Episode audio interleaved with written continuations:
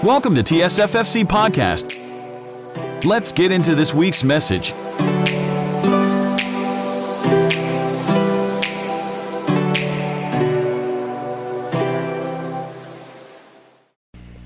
Ah, parang hindi ko na kailangang mag ah, kailangan ko pa bang magturo kanina pa lang no pag pag sa praise and worship pa lang natin no brother kumilos na ang Panginoon at purihin ang Panginoon Ah, sabi ko nga kahapon sa mini devotion namin um, dalawang tatlong bagay kasi nga hin- hindi nagkataon lang na ang tema ay Jesus feeds the 5,000 sabi ko nga doon sa mga nanay na umaten, 5,000 lang yung sinabi, lalaki.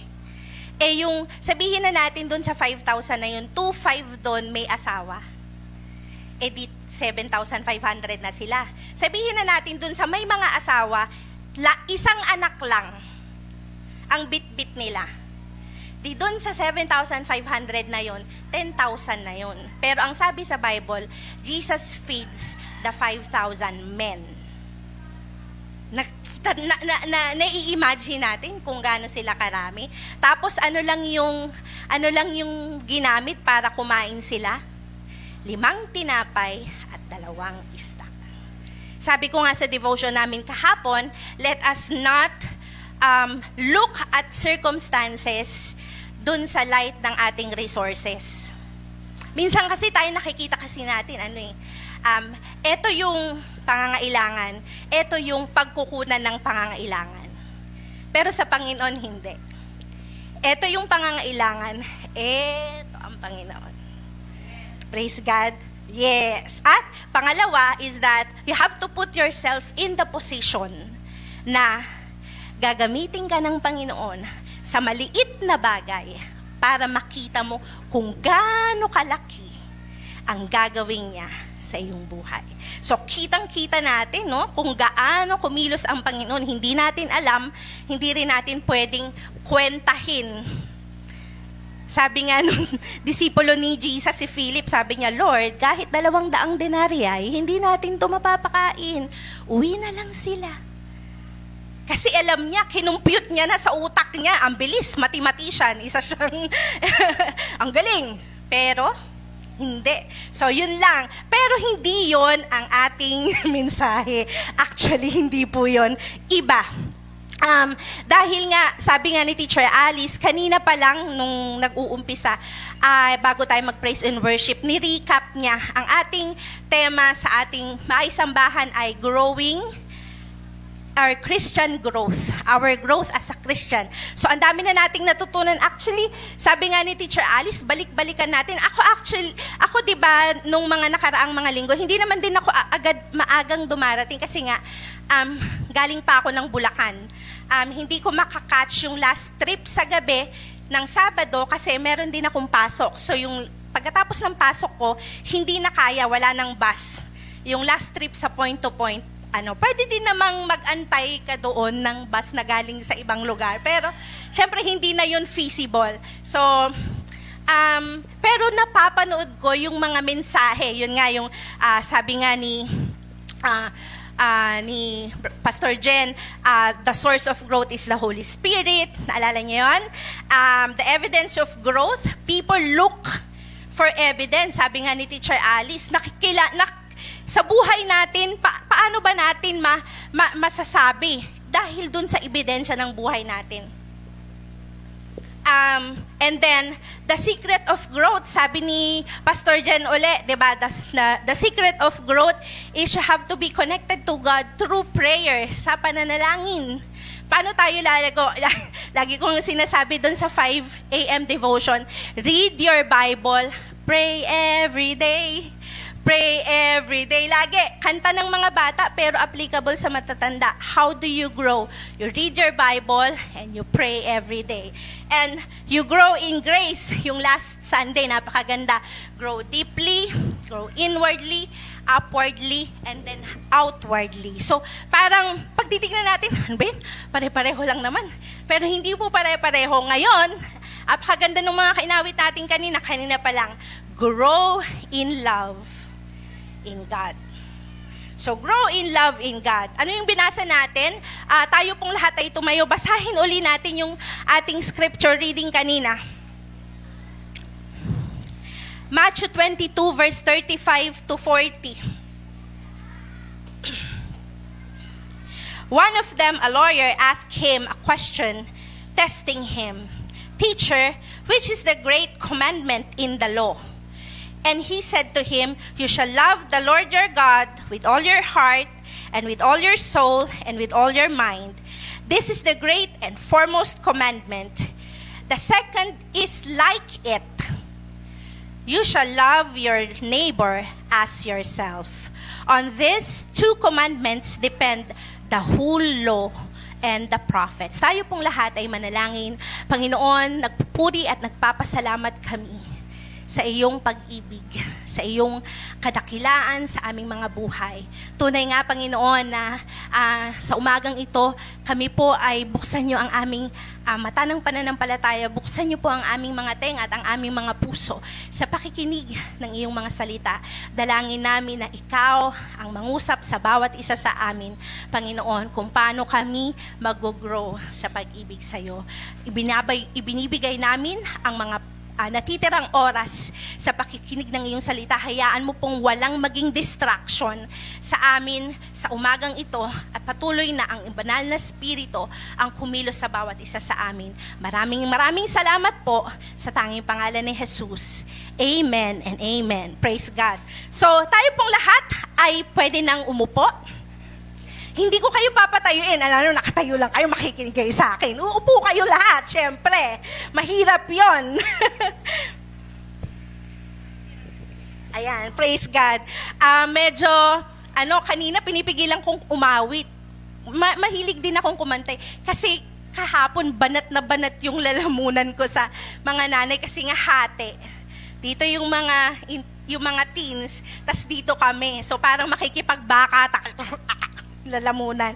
So, um, ang ating, ang sabi dun sa ating binasa, nagtanong kasi, actually, um, tayo minsan nagtatanong tayo kasi gusto nating malaman, 'di ba? Pero dito sa Matthew 22, ang sabi doon, that man, that lawyer came to Jesus and asked to test him. Hindi para malaman, para subukan. At na, uh, makikita natin na ang sabi, ano ba ang greatest commandment? At alam na naman natin yun sa Old Testament, diba? Sampu kasi yun eh. Sampu, the Ten Commandments. Pero sabi, ano ba yung greatest commandment? So, hinating niya sa dalawa. Yung lima, first five kasi, that is all loving God. And the last na lima, thou shall not kill, thou shall not covet their neighbor's wife, yung mga ganun, lahat yon ay loving your neighbor. So, sinamarize ni Jesus ang kautusan sa dalawa. Thou shall love the Lord your God with all your heart, your mind, and your soul. Sabi niyan. And, so, ang unang-una daw is love God. And then, second na yung love your neighbor as yourself. Ngayon, pag sinabi nating all, pag lahat, lahat ng isip, lahat ng puso, lahat ng kaluluwa, ilan yon? Lahat. 99%. Wala tayong makikita sa TV na um, ang, ang Green Cross rubbing alcohol ay nagpapatay ng 100%. Walang ganun, di ba? Puro 99.9% of germs. Pero sa buhay natin, hindi 99.9%. Kasi pag 99%, hindi yun lahat. Masyado ba yung ine-expect ni God sa atin? Sobra-sobra ba? Ngayon, Sino dito yung makakapagsabing na I love God 100%? Taas ang kamay. Uy, tahimik. Ah, sige, 50% na lang. Kung nahihiya kayo magtaas sa ano, o 90%. O sino dito yung kahit anong sabihin ko, hindi talaga kayo magtataas ng kamay? Sige na. O sige na nga, ayoko, wag na nga tayo pataas ng kamay. Ayaw naman tuwas. Eh, madali lang naman akong kausap. Okay lang din naman. So, sabi dito, loving God is not equal to loving people. Tandaan po natin yon. Love God first. It is the same, love God first. Hindi siya equal. Hindi pwedeng, I love God 100% and then I love you more sa kapatid natin it's not it's not equal. Love God first.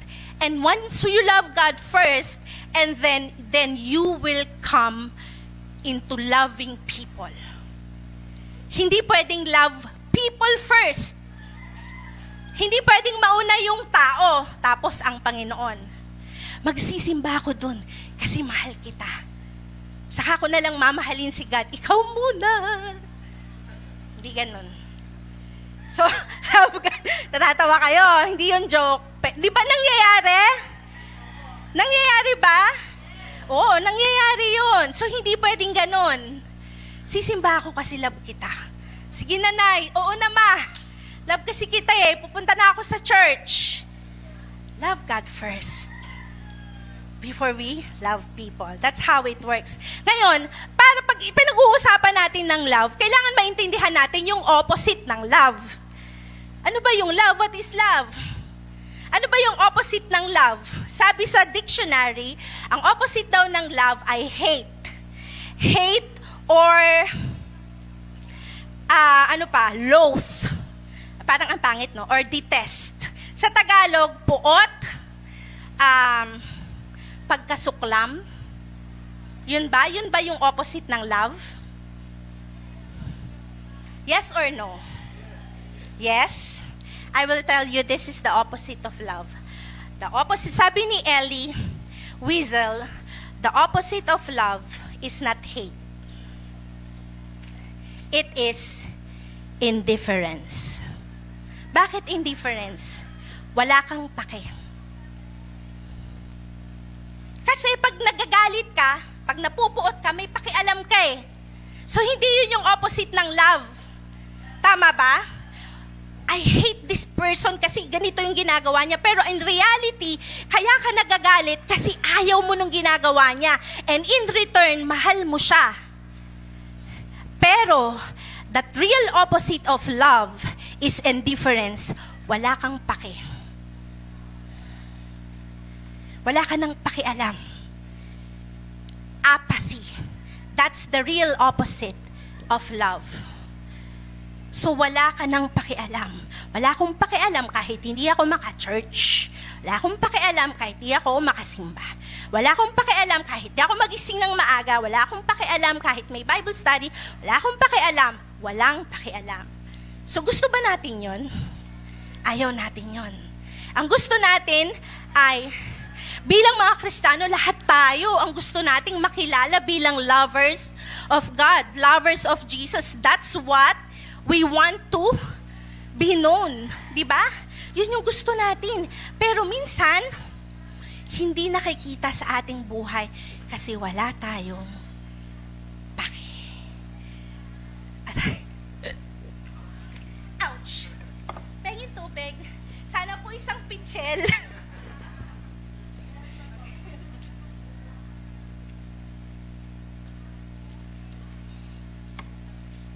Praise God.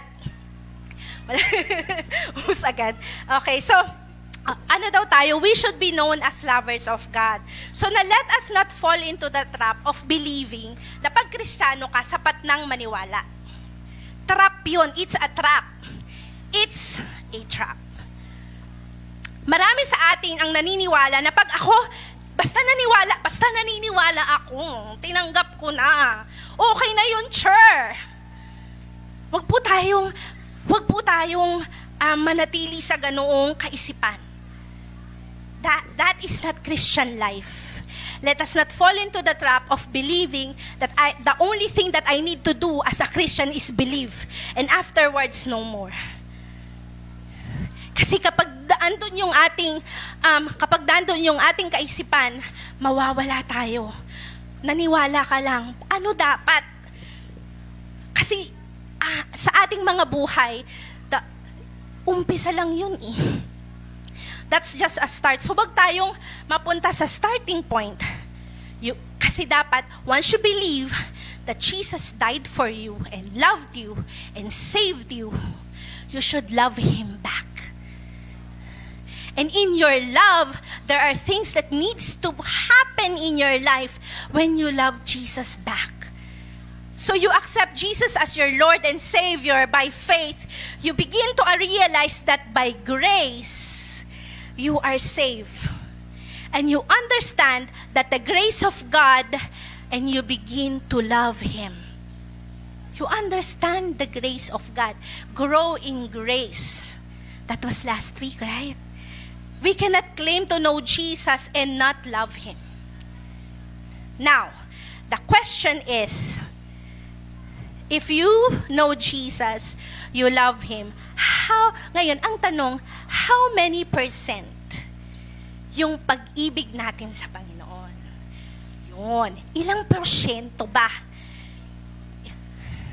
Dapat maintindihan natin that the foundation of everything that we do for God is love. If you love God, you can do everything else. Pero, alam nyo ba na may maraming mga naglilingkod sa Diyos, pero hindi yon yung pundasyon. Anong sinasabi sa 1 Corinthians 13, 1 to 3? Sabi dyan, basahin natin, If I speak with the tongues of men and of angels, but do not have love, I have become a noisy gong or a clanging cymbal. If I have the gift of prophecy and know all mysteries and all the knowledge, and if I have all the faith, so as to remove that mountain, but do not have love, I am nothing.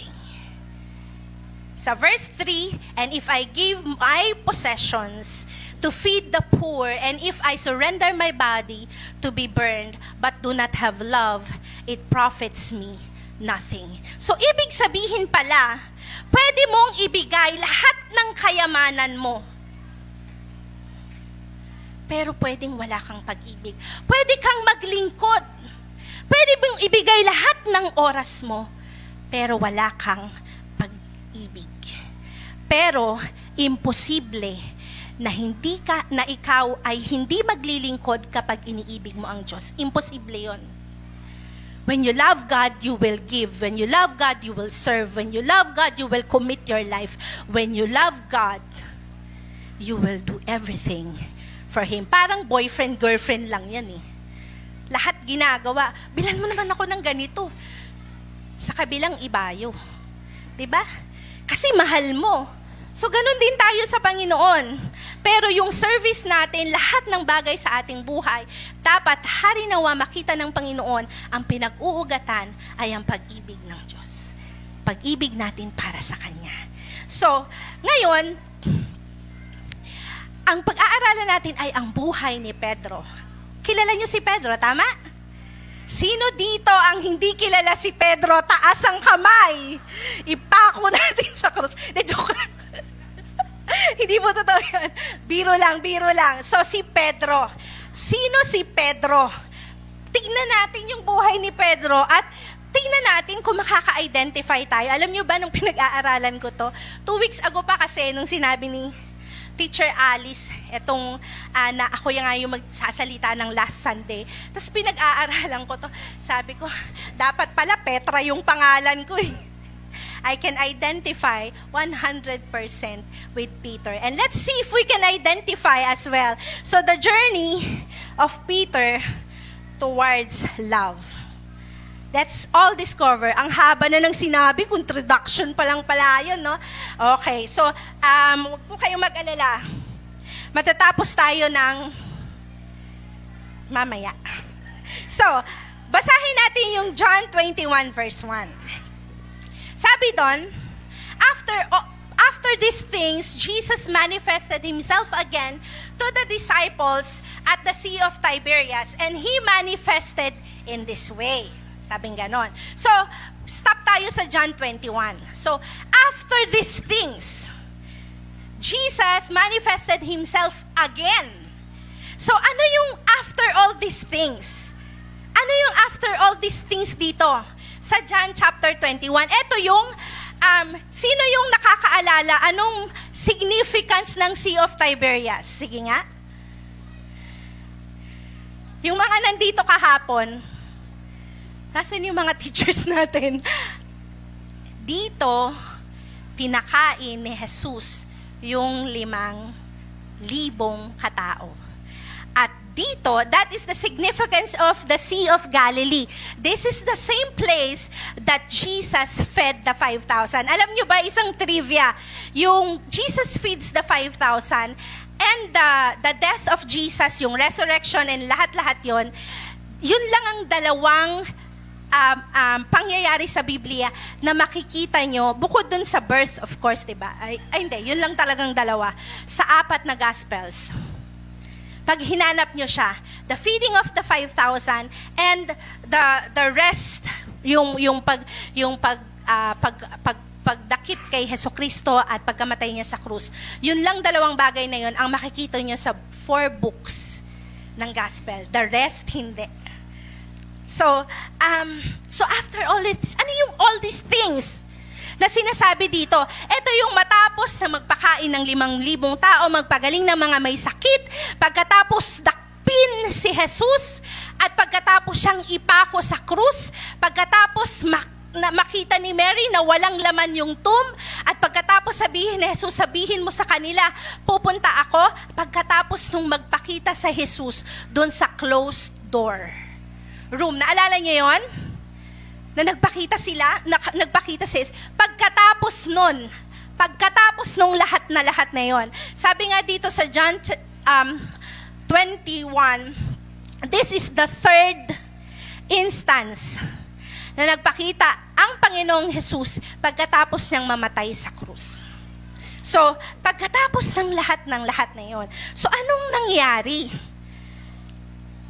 Bakit kailangang magpakita ng Panginoon?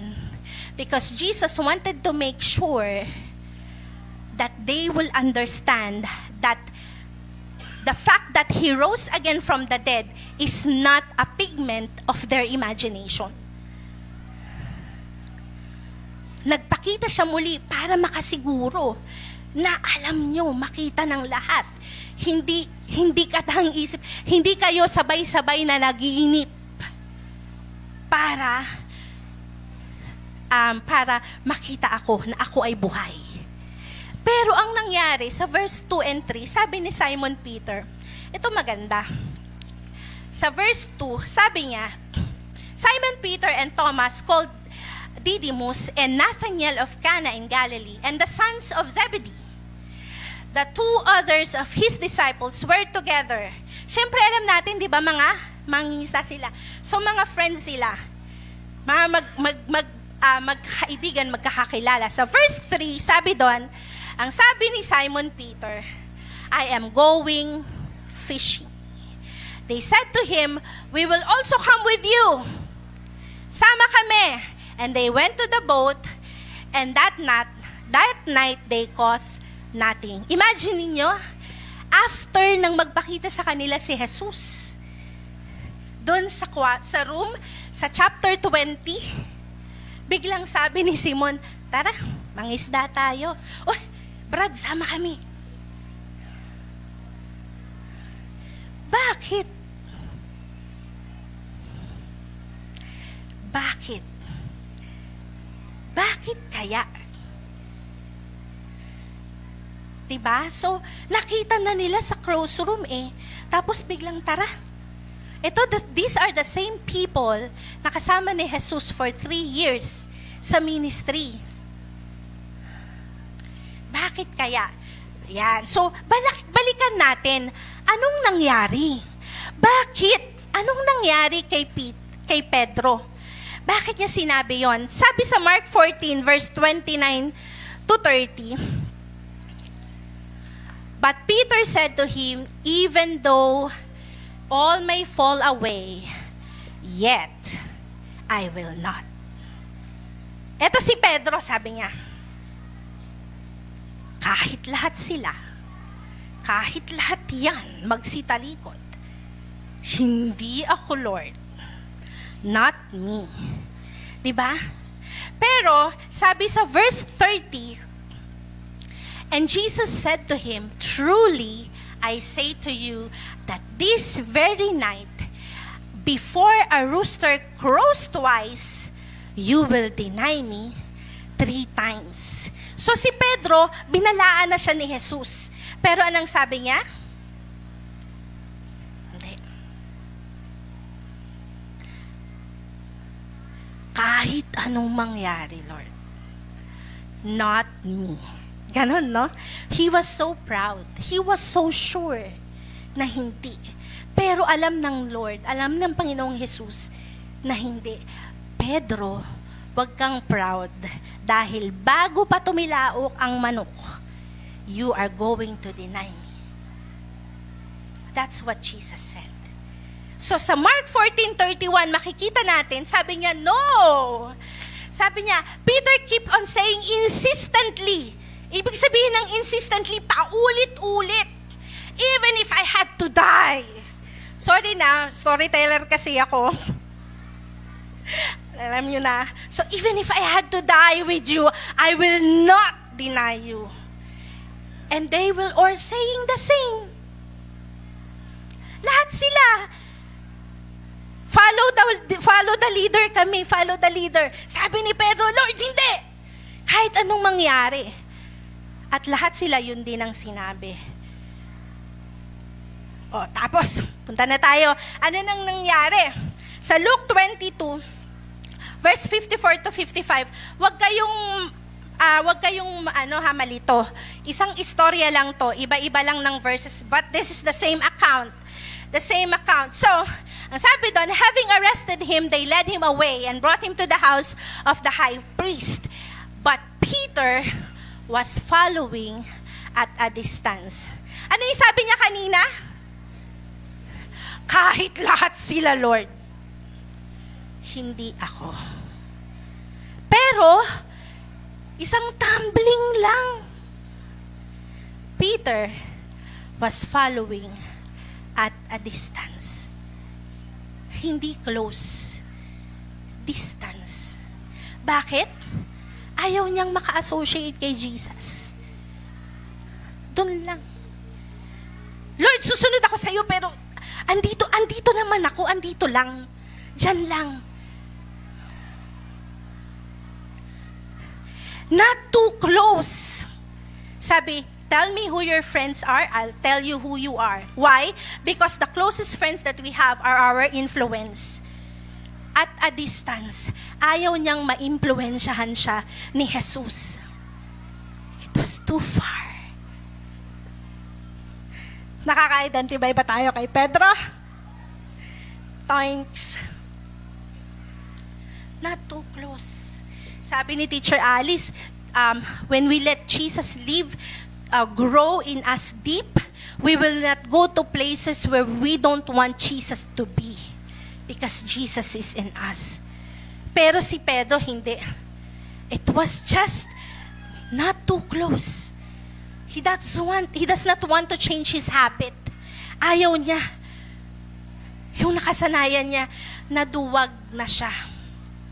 He doesn't want to identify with Jesus. He doesn't want to get close. 'Di ba? Tumbling, no? Eh kanina lang ang tapang mo, ilang oras lang. Ang tapang niya agad-agad. So you could just imagine how Peter felt. 'Di ba? So ayon, So kung ang concept natin ng Christianity ay susunod tayo sa Panginoong Jesus at a distance, na hindi natin gustong maimpluwensyahan ni Jesus ang buhay natin, na ayaw nating impluwensya ni Jesus lahat ng ating ginagawa, that is walking at a distance. Are we walking close enough to Jesus that we let Jesus influence us in all aspects of our lives? Sa lahat ng aspeto ng ating buhay? O are we walking at a distance? Lord, susunod ako sa iyo, pero wait lang, diyan ka muna. Dito lang muna ako. Saglit. not too close. Bakit? Siguro kasi gusto niya maging komportable. Sabi nga sa susunod na verse, after they had kindled a fire in the middle of the courtyard and had sat down together, Peter was sitting among them. He wants to be comfortable, warming himself in the fire. He wants to fit in. He wants to belong at the wrong side of the garden. He wanted himself to be comfortable and he doesn't want to follow Jesus up close. Dito ako. Dito ako nababagay. Ito yung mga friendship ko. Ito yung mga kaibigan ko. Ito yung pamilya ko. Ito saan tayo nababagay. Do we want to be comfortable in following Jesus? Komportable lang. Ay, but if that is um, if that is our concept of Christianity, then let's look at Peter. May pag-asa tayo, wag tayong, ma, wag tayong malungkot. Sabi dito, Mark 14.66. Sabi dito sa Mark 14.66, And then, as Peter below in the courtyard, one of the servant girls of the high priest came. And then, and seeing Peter warming himself, she looked at him and said, You were also with Jesus with Nazareth. The Nazarene, di ba? Sabing ganon. At then, sabi niya, but he denied, saying, Neither, I neither know him nor understand what you are saying or what you're talking about. And he went out into the porch. So, one point, and then the servant girl saw him again, and he be- and began once more to say to the bystander, "This is the, this is one of them." Siya, ito rin siya yun. And then the next verse we will say, but again he denied it. And after a little while, the bystanders were saying again to Peter, Surely you are one of them, for you are a Galilean too. So naka two points na siya, di ba? Two points. And then, sa susunod na verse, but he began to curse and swear, I do not know what you are talking about. So he lied, he cursed, he swore. Paano ba yung curse? Curse. And, hindi talaga. Paano ba mag-swear? Ay, may oath. Ganon. So he denied Jesus, he lied, and he swore. So you will see, ngayon, maiintindihan natin kung bakit sinabi ni Pedro, tara, mangisda tayo. Bakit? Alam niya, nagpakita ang Jesus, nagpakita ang Panginoon sa kanya, sa kanilang lahat, doon sa close room. And he knew he was not worthy of following Jesus. So, sino nakaka-identify kay Peter?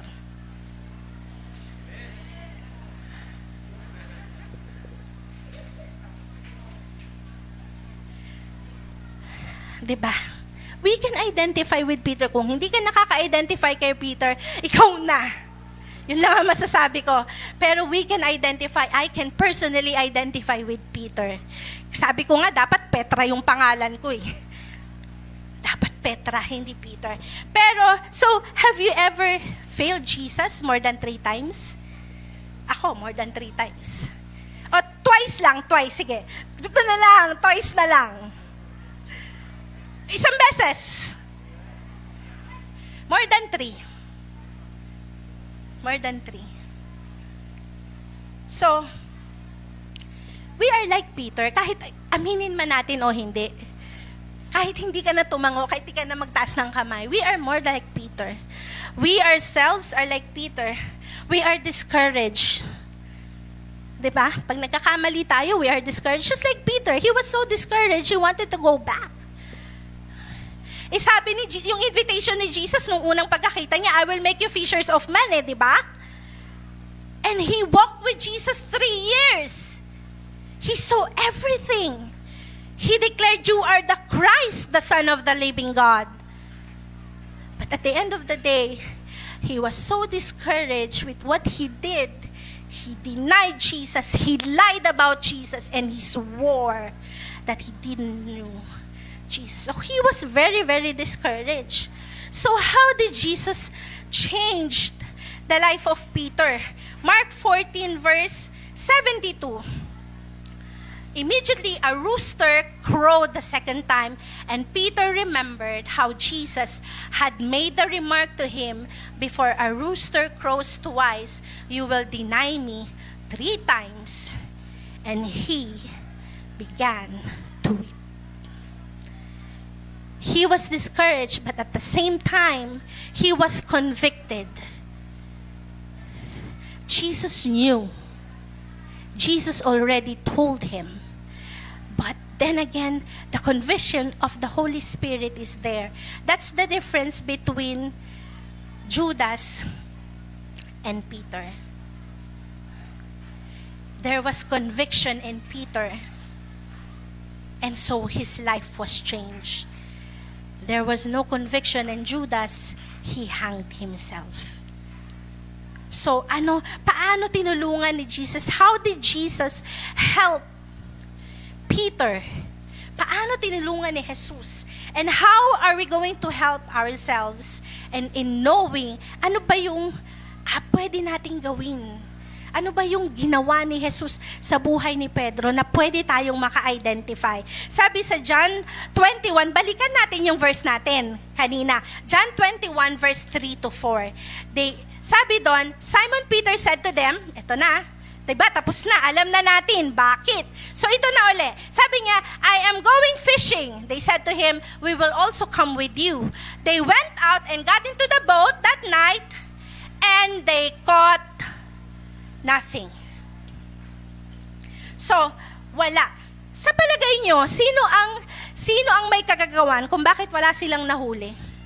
Who made sure that they will not catch anything? Jesus. Jesus made sure they will not catch anything. Bakit para parusahan sila? Tingnan natin. So, sa buhay natin, how are we going to grow in the love? Una, you have to embrace disappointments.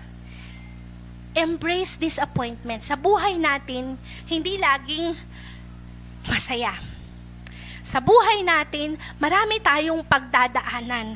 Kasi minsan, kaya tayo nagfo-fall dahil naniniwala tayo na kapag lumakad tayo, naging Christian tayo, pag naging born again na tayo, lahat ng bagay ay madali.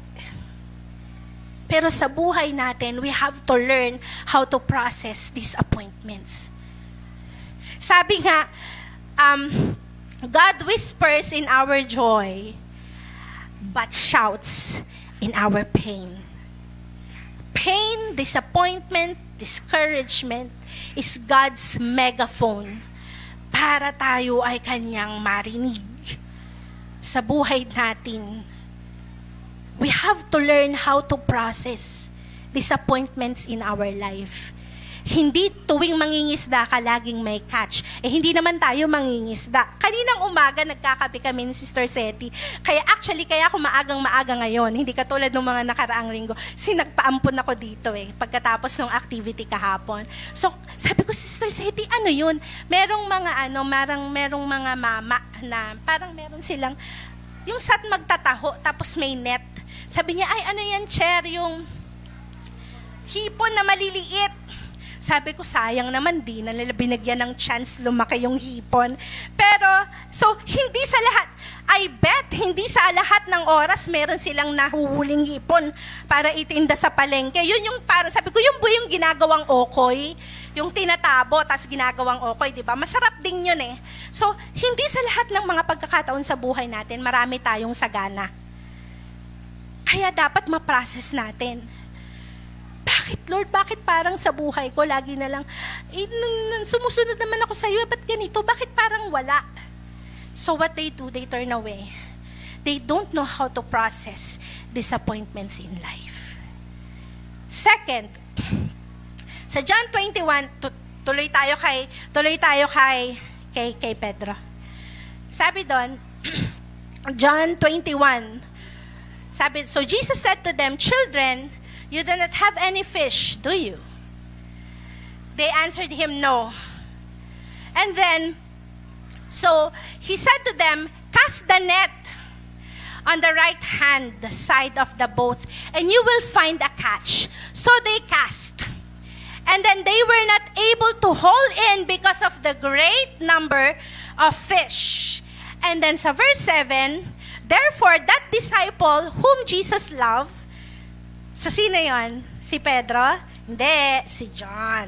Si John yung nagsul, 'di ba? Si John, alam na alam niya yung identity niya. I am the disciple that Jesus loved. Praise God sa buhay ni John. Siya yung nagsulat nito. So, therefore the disciple whom Jesus loved said to Peter, "It is the Lord." So when Simon Peter heard that it was the Lord, he put his outer garment on, for he was stripped for work, and threw himself into the sea. So, bakit kailangan pang isuot?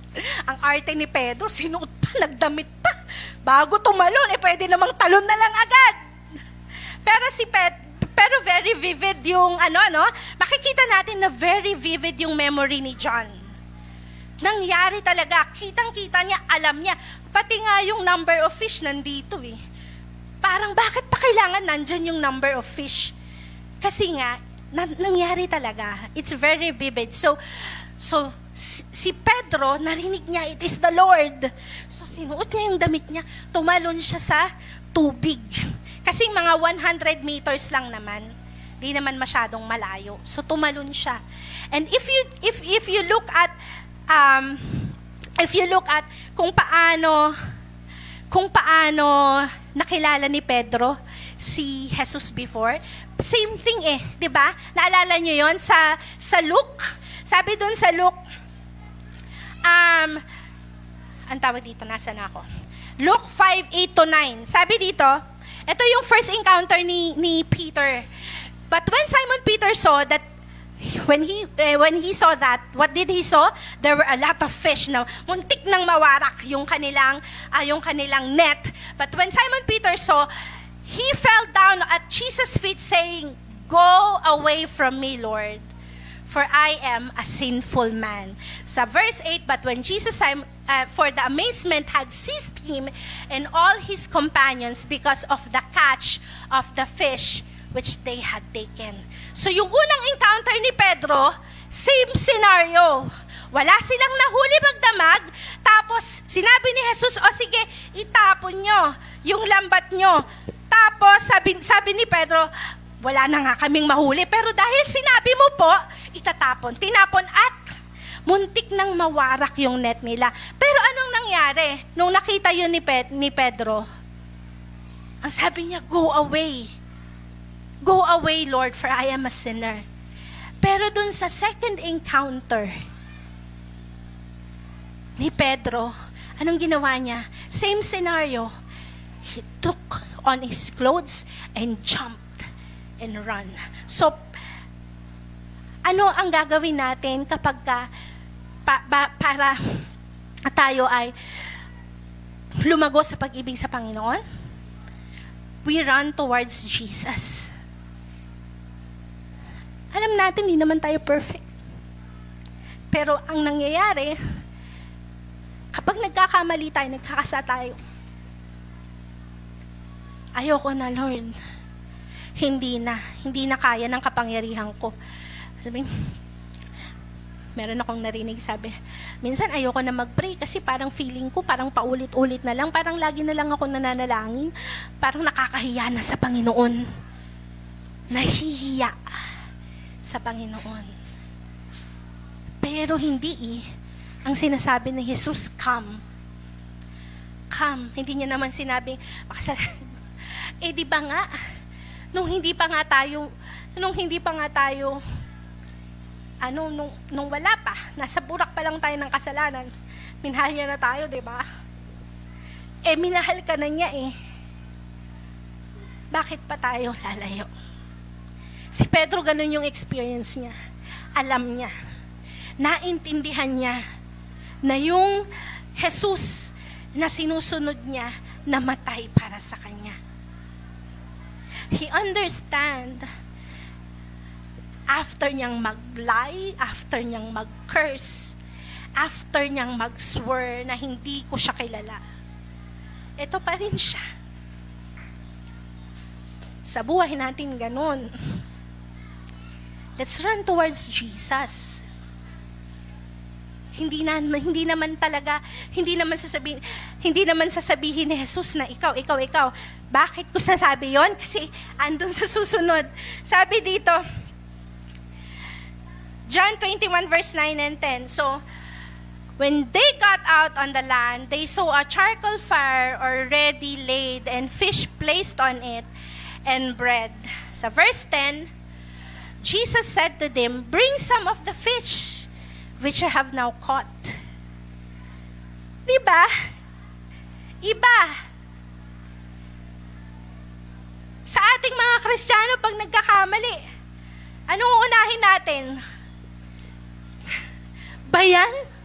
Labo naman. Eh, di ba?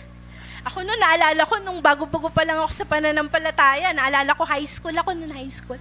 Sabi ng nanay ko, ko talaga ito makakalimutan. Nasa langit na po ang nanay ko. Sabi niya, Kristiyano ka pa naman, Tina, yung tabil ng bibig mo. Ganon kasi tayo eh. Normal reaction sa atin yon. Pag may kapatid na nagkasala, pag may, nakapat, pag may kapatid na ah, nadapa o nagkakamali. Pero ang Panginoon Jesus, iba. Sure, pag meron, pag meron tayong lingkod na ganon, ipagluluto mo ba ng almusal?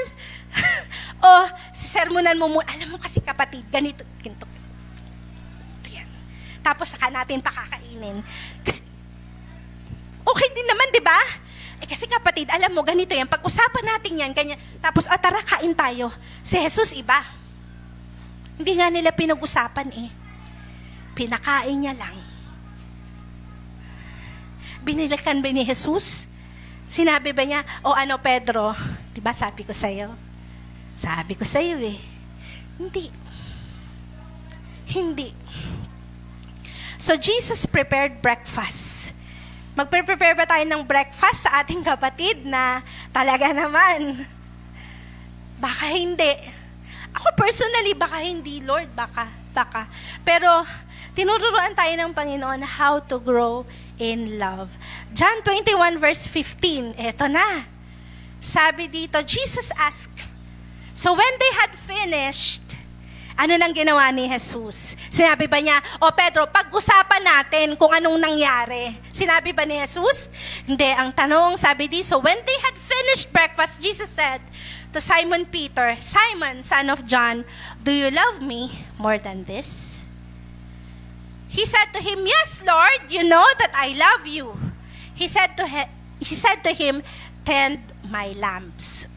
So, um, etong mara, mar, mabilis, maraming beses na natin itong um, naririnig before, na dito sa verses na to, dalawang tra- dalawang uh, pag-ibig yung sinasabi. Ang tanong ni Jesus, um, Simon, son of John, do you agapeo me?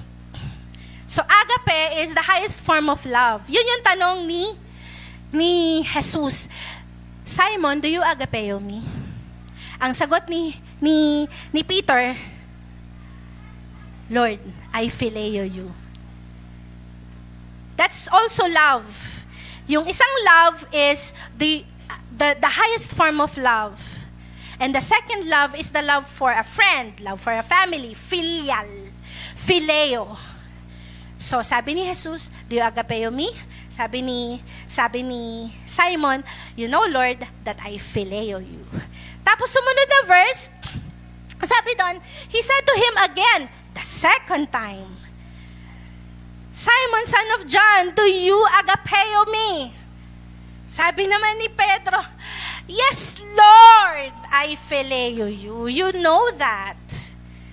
He said to him, Shepherd my sheep. And then he asked again, The third time, he said to him the third time, but this time, sabi ni Jesus, Simon, son of John, do you phileo me? And Peter was grieved. Sabi, said to him, Lord, you know all things. You know that I love you. It was, so Jesus said to him, tend my sheep. Pwede natin tanungin, bakit kaya tatlong beses tinanong? Pwede namang isa lang. Dahil ba tatlong beses dininay? Hindi natin alam. Ako hindi ko alam, hindi ko na-chinek.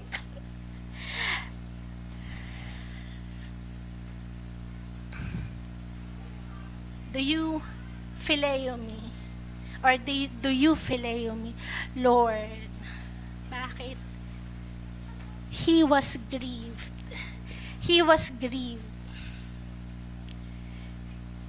So ano yung pangatlong bagay na dapat nating tandaan? True repentance happen when you grieve. Yung third is you understand that the foundation of your mission is love. It doesn't matter. It has to be love. Bakit nag-grieve si Pedro? Nag-grieve siya kasi may consequence? Hindi. Pinagalitan ba siya ni Jesus? Hindi. Nag-grieve siya kasi alam niya. I hurt you, Lord. Minsan sa buhay natin, nagigrieve tayo kasi alam natin, pag meron tayong ginawa, meron tayong matatanggap na kasalanan, na um, consequence. Nagigrieve tayo kasi pag may ginawa tayo, naku, patay. Nahuli ako. Ba yan? Pero yung ganong klase ng pagsisisi, hindi po. Hindi yun tatagos. Nagsisisi ka kasi nahuli ka. Ang dami nating makikita, may third party, may fourth party, multiple parties na involved. Alam, nag-grieve kasi alam niya masisira yung pamilya niya. Hindi, ganun ba yung grievance na meron si Pablo, ay si, si Pedro, hindi. Nag-grieve siya, hindi, wala namang consequence eh. Pinaalala ba ni Jesus? Hindi, nag-grieve siya kasi alam niya. He hurt Jesus. So the, the foundation of our mission, the foundation of our lives should be love. Do we hurt? Kapag nakakagawa tayo, na-hurt ba tayo, nagigrieve ba tayo kasi alam natin may consequence yung kasalanan natin? O dahil alam mo na sinaktan mo si Jesus? Sa lahat ng bagay na gagawin natin, nasasaktan ba tayo dahil alam natin na bukas makalawa mahuhuli ka? Natatakot ka? O dahil nasasaktan ka, nagigrieve ka, dahil alam mo na sa bawat aksyon o sa bawat salita o sa bawat bagay na ginagawa mo, nasasaktan si Jesus. We should understand Because when we grieve because of the consequences of our action, self-centered pa rin yun. Hindi God-centered. Bakit? Kasi merong mangyayari sa'yo. Nakasentro ka pa rin sa sarili mo. Pero pag na-hurt ka, dahil alam mong nasaktan mo ang Panginoon, nakasentro ka sa Diyos sa iyong buhay. So, do you delight in the Lord? Do you delight? And when you hurt Jesus, are, and when you hurt and do something that hurts Him, do you hurt? O dead ma lang? Wala. So, sa buhay ni, ni, ni, ni, ni Pedro, no, kitang-kita natin, he was grieved.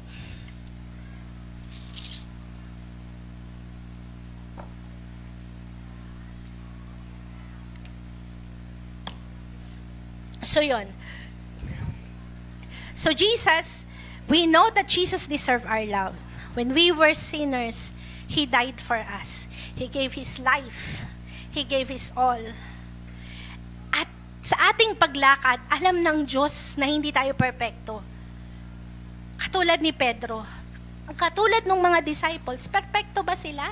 Hindi. Pero sa paglakad nila sa Panginoon, ay nakita nila ang pag-ibig ni Jesus sa kanilang mga buhay. John 21 verse 18, ang sabi dito, Truly, truly, I say unto you, you were, when you were younger, you used to gird yourself and walk wherever you wished. But when you grow old, you will stretch out your hands, and someone else will gird you and bring you where you do not wish to go. Yun ang sabi ni Jesus. Pero bakit sinabi yon ni Jesus? Balikan natin yung, sum, yung naunang verse. Sorry kuya, lumaktaw ako. Balikan natin. Sabi niya, um, you know all things. John 18. So, sabi doon, kasi bakit, bakit yung tinanong ni, bakit yung sinabi ni Jesus? Kasi after nung tinanong ni Jesus si Pedro, do you love me? Three times. Sabi niya, eh paano siya? He was, he was talking about John. Paano siya? Sabi niya ganon. Burahin mo na kuya, hindi yan yon. So, paano siya? Paano naman siya? Sabi ni, sabi ni, ni Jesus, kung hahayaan kong mabuhay siya hanggang bumalik ako, eh ano naman sa'yo yun? So tayo minsan, lagi tayo, lagi tayong ano, lagi tayong minsan, pag nakita natin yung katotohanan ng buhay natin, tinitignan pa natin yung iba, eh siya nga eh. Pero ang sinasabi ni Jesus dito sa verse na to, darating ang panahon na hindi ka nalalakad. Someone else will gird you. And that, my friends, is a life of total surrender. Saan ka dadalhin? Nagpapaakay ka ba sa Panginoon kung saan ka niya dadalhin? Kung anong ipapagawa ng Panginoon sa'yo? No longer my will, but His will. Ito yung lagi kong ginagawa, Lord. Pero hindi yan yung gustong ipagawa sa'yo ng Panginoon. Lord, hindi ko kaya. Let Him gird you, kapatid. Hindi kita inuuna nun, Panginoon. Hindi ko kaya. Let Him gird you and walk you. Meron po akong bisyo na hindi ko talaga ma-release. Let Him gird you and walk you. Mahal ka niya eh. Namatay nga siya para sa iyo eh, nung hindi ka kaibig-ibig. Sabi, walang, there is no greater love than this, that a man will lay down his life for his friend.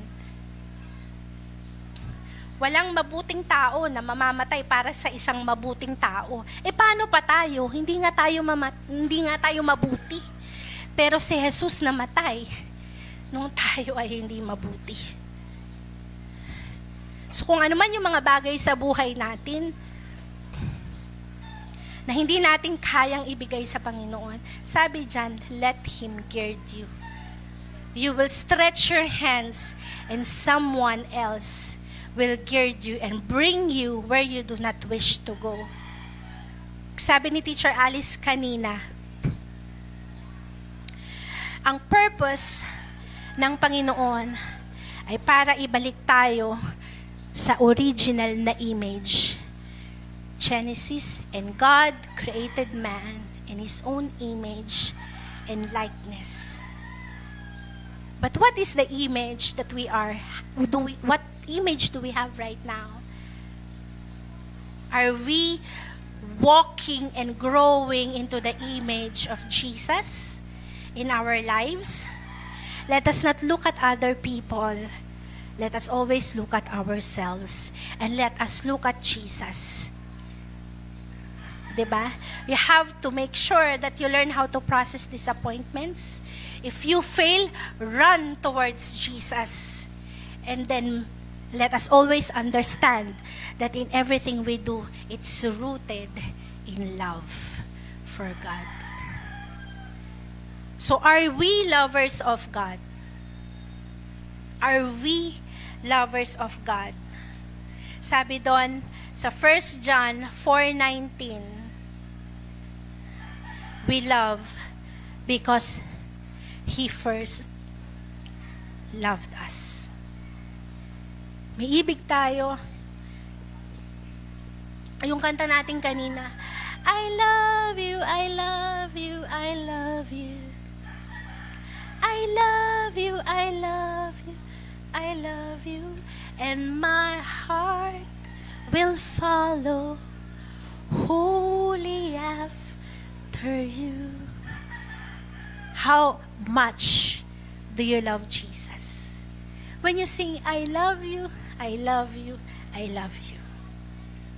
100%, 99.9%, 50%, 25%, only God knows how much you love Him. We cannot judge. Let, sabi nga ni, sabi nga ni Jesus, why look at Him? Kung, kung mabuhay siya ng 109, 190 years or 100 years, ano yun sa'yo? Let us look as our relationship with God. Do you phileo me? Can we say, Lord, you know, I agapeo you. Let us grow in love. Let us look at Peter. And the rest is history sa buhay ni Pedro. So, we, ha, what kind of history would we want to be written in our lives? Will it be the rest is history? That you are walking and serving Him in love? Or is it the, the rest is history, I cannot? Hindi kaya. Or how are we going to walk? Are we going to walk at a distance? Are we going to walk close enough to Jesus to make Him influence our lives? To make Him change us? And to make Him love like He does. Sabi nga, what is the greatest commandment? Love your neighbor. Love God with all your heart, with all your mind, and with all your strength. And love your neighbor as yourself. Pero alam niyo po ba ang sabi ni Jesus? A new commandment I give you. Love others just as I have loved you. And that's the kind of love that Jesus wants to find in us. Pero bago pa natin makita yon, sabi sa 1 John 4.19, mahalin muna natin ang Panginoon. Love Jesus. Love Jesus first. So, sa ating pananalangin, bago tayo mag-pray, awitin natin yung pinakanta ni tatay kanina. I love you, I love you, I love you. And I believe, sa puso natin, sa buhay natin, magkakaroon yun ng bagong meaning. Pag sinabing, I love you, I love you, I love you. Habang nagpre-prepare sila, tayo pong lahat ay pumikit. Pwedeng sa ating kalagitnaan, pwede nating sabihin, Lord, I love you 100%. Praise God sa buhay mong kapatid. Nagagalak ang Panginoon. Pero kung tayo yung sabihin natin, Lord, hindi pa talaga. Hindi pa po talaga. Purihin ang Panginoon pa rin. Alam mo kung bakit? Dahil mayaman ang biyaya at pag-ibig ng Diyos sa atin. And the moment that you can identify that you don't love God 100% yet, that means God is speaking to you. And He is working in your heart and in your life. Regardless of how many percent we love God in our lives, we look into His love for us because His love covers a multitude of sins. Kung ikaw yon kapatid, alam mo sa buhay mo, hindi pa talaga 100%. O kung ikaw ngayon, kung meron tayo dito sa gitna natin, hindi mo pa talaga tinatanggap ang pag-ibig ng Panginoon sa puso mo, hindi mo pa talaga tinanggap si Jesus bilang iyong Panginoon at tagapagligtas. Sabi nga, love God first. If you haven't received His love yet, pwede po tayong manalangin, pwede nating tanggapin ang Panginoon sa ating puso kasi namatay siya. Hindi siya namatay sa mga taong walang kasalanan. Ang Panginoong Jesus ay namatay para sa atin. Nung hindi pa tayo kaibig-ibig, inibig tayo ng Panginoon. Tayo pong lahat ay umuko at manalangin. Dalawang bagay lang yan, hindi ko pa tinatanggap ang Panginoon sa aking puso bilang aking Panginoon na tagapagligtas. Hindi ko pa alam kung paano kaibigin, Panginoon. Kung ikaw yon kapatid, samahan mo ko sa panalangin, Panginoon, sa umagang ito. Maraming salamat sa iyong mga salita. Salamat dahil ikaw ang Diyos na umibig sa akin For God so loved the world that He gave His only begotten Son, that whoever believes in Him shall not perish, but have everlasting life. Sa umagang ito, O Diyos, tinatanggap ko sa aking puso ang biyaya ng kaligtasan na nagmumula sa iyo. Salamat. Dahil lininis mo na ako ng iyong banal na dugo. Salamat, Panginoon. Dahil ikaw ang Diyos na nagkatawang tao upang ako ay iligtas sa krus ng Kalbaryo. At ako, ibinibigay ko ang aking buhay sa iyo. Tinatanggap kita bilang aking tagapagligtas sa pangalan ni Jesus. Amen and amen. At kung ikaw kapatid ay nandito ngayon at alam mo sa sarili mo na you haven't lived a life pleasing before God. That your walk with Jesus is at a distance far enough na hindi niya naiimpluwensyahan yung buhay mo. Pero alam mo, gusto mo, maimpluwensyahan ka ng Panginoon. Maimpluwensyahan ka ni Jesus. Gusto mong mahalin ang Panginoong Jesus ng 100% hindi 99%, hindi 25, hindi 50, kung hindi 100%, kung ikaw yon. Sumunod ka sa aking panalangin, kapatid. Panginoon, maraming maraming salamat. Salamat sa buhay ni Pedro. Kitang-kita namin, Panginoon, nakatulad ni Pedro, may mga pagkakataon sa aming buhay na lumalakad kami at a distance lang. Gusto namin maging komportable sa buhay namin. Hindi namin maging hindi namin nais na nabaguhin mo kami na mag-associate kami sa iyo. Nais naming maniwala lang, pero ayaw naming lumakad. Panginoon, mahabag ka sa amin. At tinatanggap namin ang pag-ibig mo. Tinatanggap namin, Panginoon, ang, mayayang, ma, ang mayamang pag-ibig mo sa aming mga buhay. Maraming salamat dahil katulad ni Pedro, pagkatapos ng lahat, nag-prepare ka ng breakfast para sa kanya. Inanyayahan mo siya. Hindi mo isinumbat yung mga ginawa niya. Ngunit tinanong mo kay Pedro kung minamahal ka ba niya. At sa umagang ito, alam ko, Panginoon, na tinatanong mo kami kung minamahal ka namin.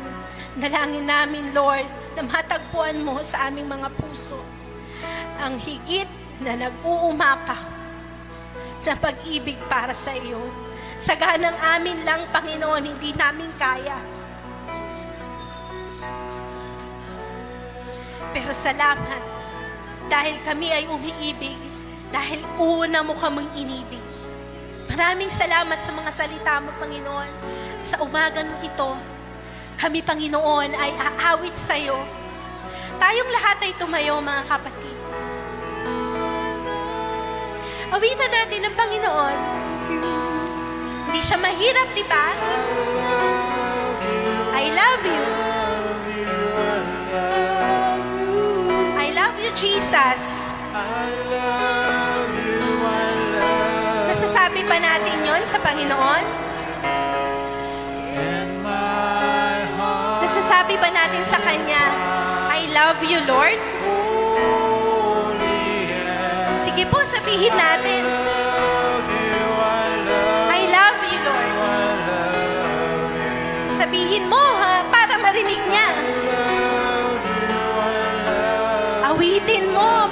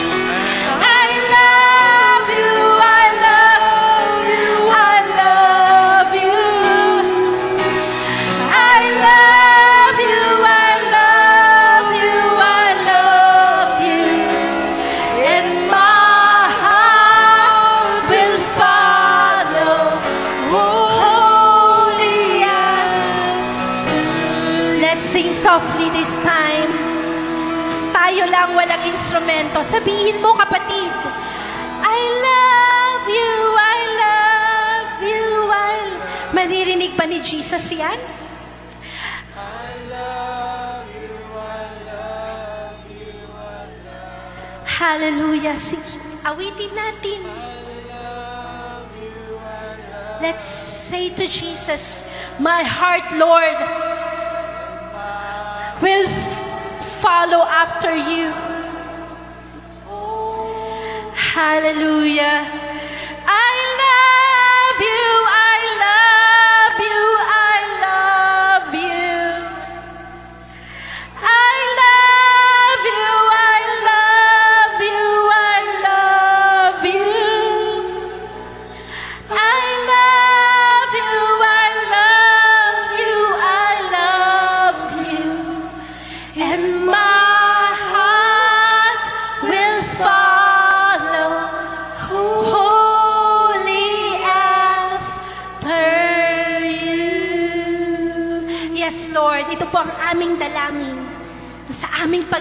Sa iyo, ang aming puso, ang aming kaluluwa, ang aming lakas ay buong puso naming ibibigay sa iyo. Iibigin ka namin ng 100%. Maraming salamat sa iyo sa umagang ito, Panginoon. Tunay nga na napakabuti at napakayaman ng pag-ibig mo sa bawat isa sa amin. Ang lahat ng ito ay ibinabalik namin sa tanging pangalan ni Jesus. Amen and amen and amen. Praise God. Sige po, ang palakpak ay para sa Panginoon. Praise God. Praise God.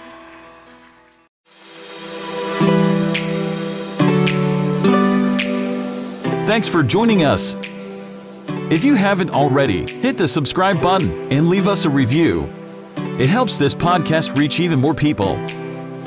Also, you can watch weekly messages from wherever you are. Head over to tsffc.online.church. And a special thanks who give generously to help us produce weekly content like this. God bless you, and we'll see you next week.